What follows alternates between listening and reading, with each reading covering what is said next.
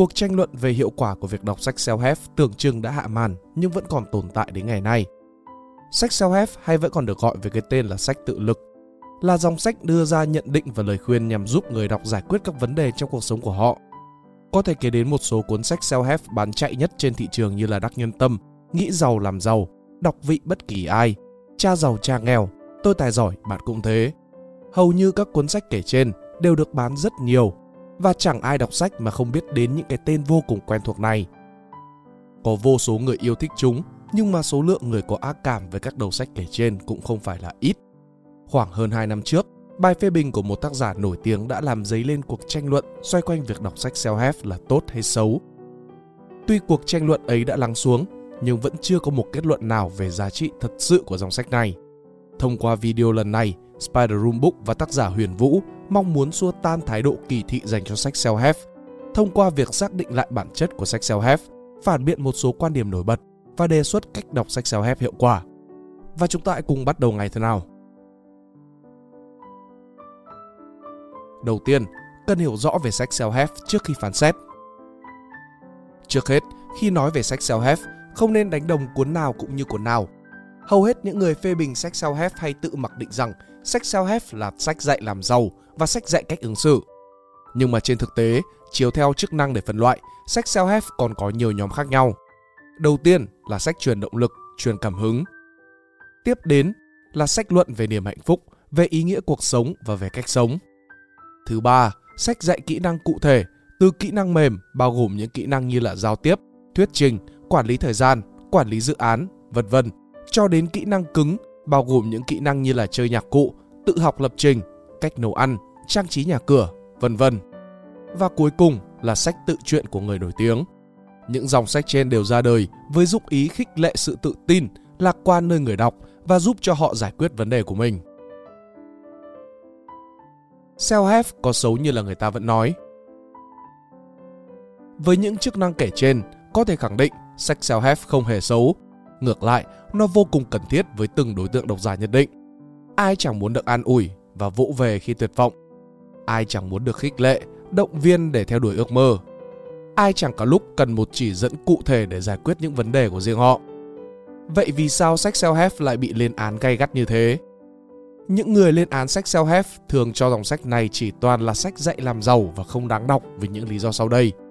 Thứ nhất, nó gây ảo tưởng sức mạnh, khiến cho người ta tin mình sẽ thành tỷ phú đô la chỉ sau vài năm, trong khi không thèm lao động mà chỉ tụng niệm những cái câu tự ảm thị, tôi làm được, tôi làm được.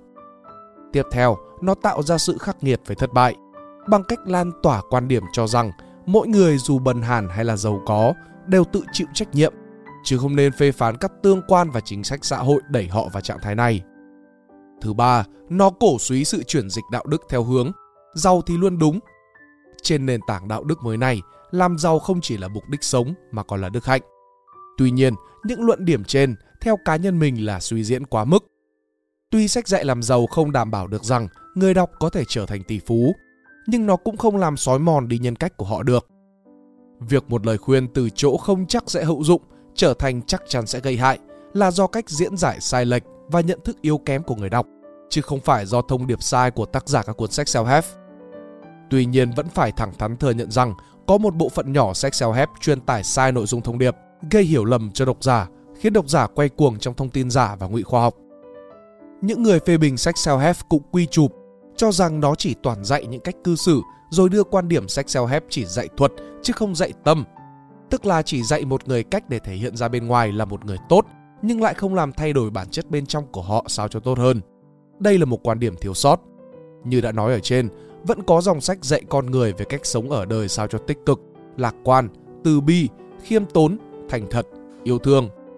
Chẳng hạn như là cuốn Đường xưa mây trắng của thầy Thích Nhất Hạnh hay là sách của bậc thầy tâm linh người Ấn Độ Osho cũng được xếp vào loại này. Ngoài ra nên biết rằng sách dạy cư xử chính xác là sách dạy thuật. Vì là dạy thuật nên phạm vi nội dung chỉ dừng ở cách thực hành, ở thao tác. Nếu muốn tìm những suy nghiệm sâu hơn về cốt lõi, về bản chất của vấn đề, người đọc nên tìm những sách nói trên. Một số quan điểm khác thì cho rằng sách self-help chủ quan và thiên kiến chỉ vì toàn những câu chuyện cá nhân, không thể cấu thành nên lời khuyên áp dụng cho mọi người. Có thể họ đang muốn nói về loại sách tự truyện hoặc là truyền động lực. Lúc này nên lưu ý cái chức năng của những dòng sách đó là truyền động lực, truyền cảm hứng và cách kể những câu chuyện cá nhân làm tốt chức năng này hơn những cách khác nhiều.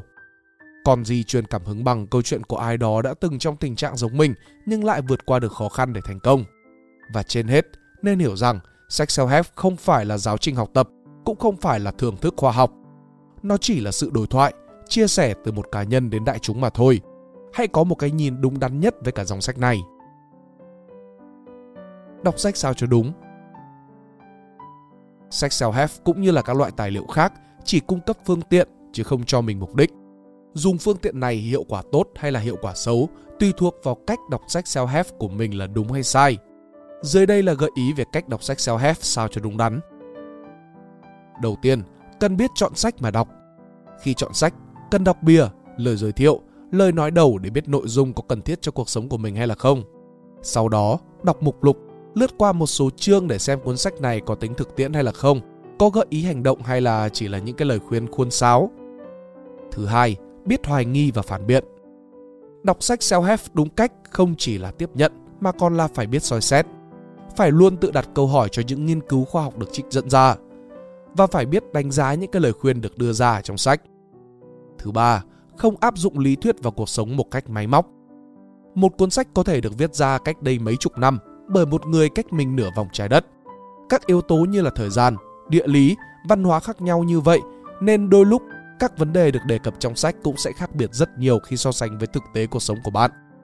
Do đó, khi vận dụng những lời khuyên trong sách vào cuộc sống, phải biết điều chỉnh, suy ngẫm xem nó có phù hợp với thực tế hay là không và áp dụng như thế nào thì hợp lý.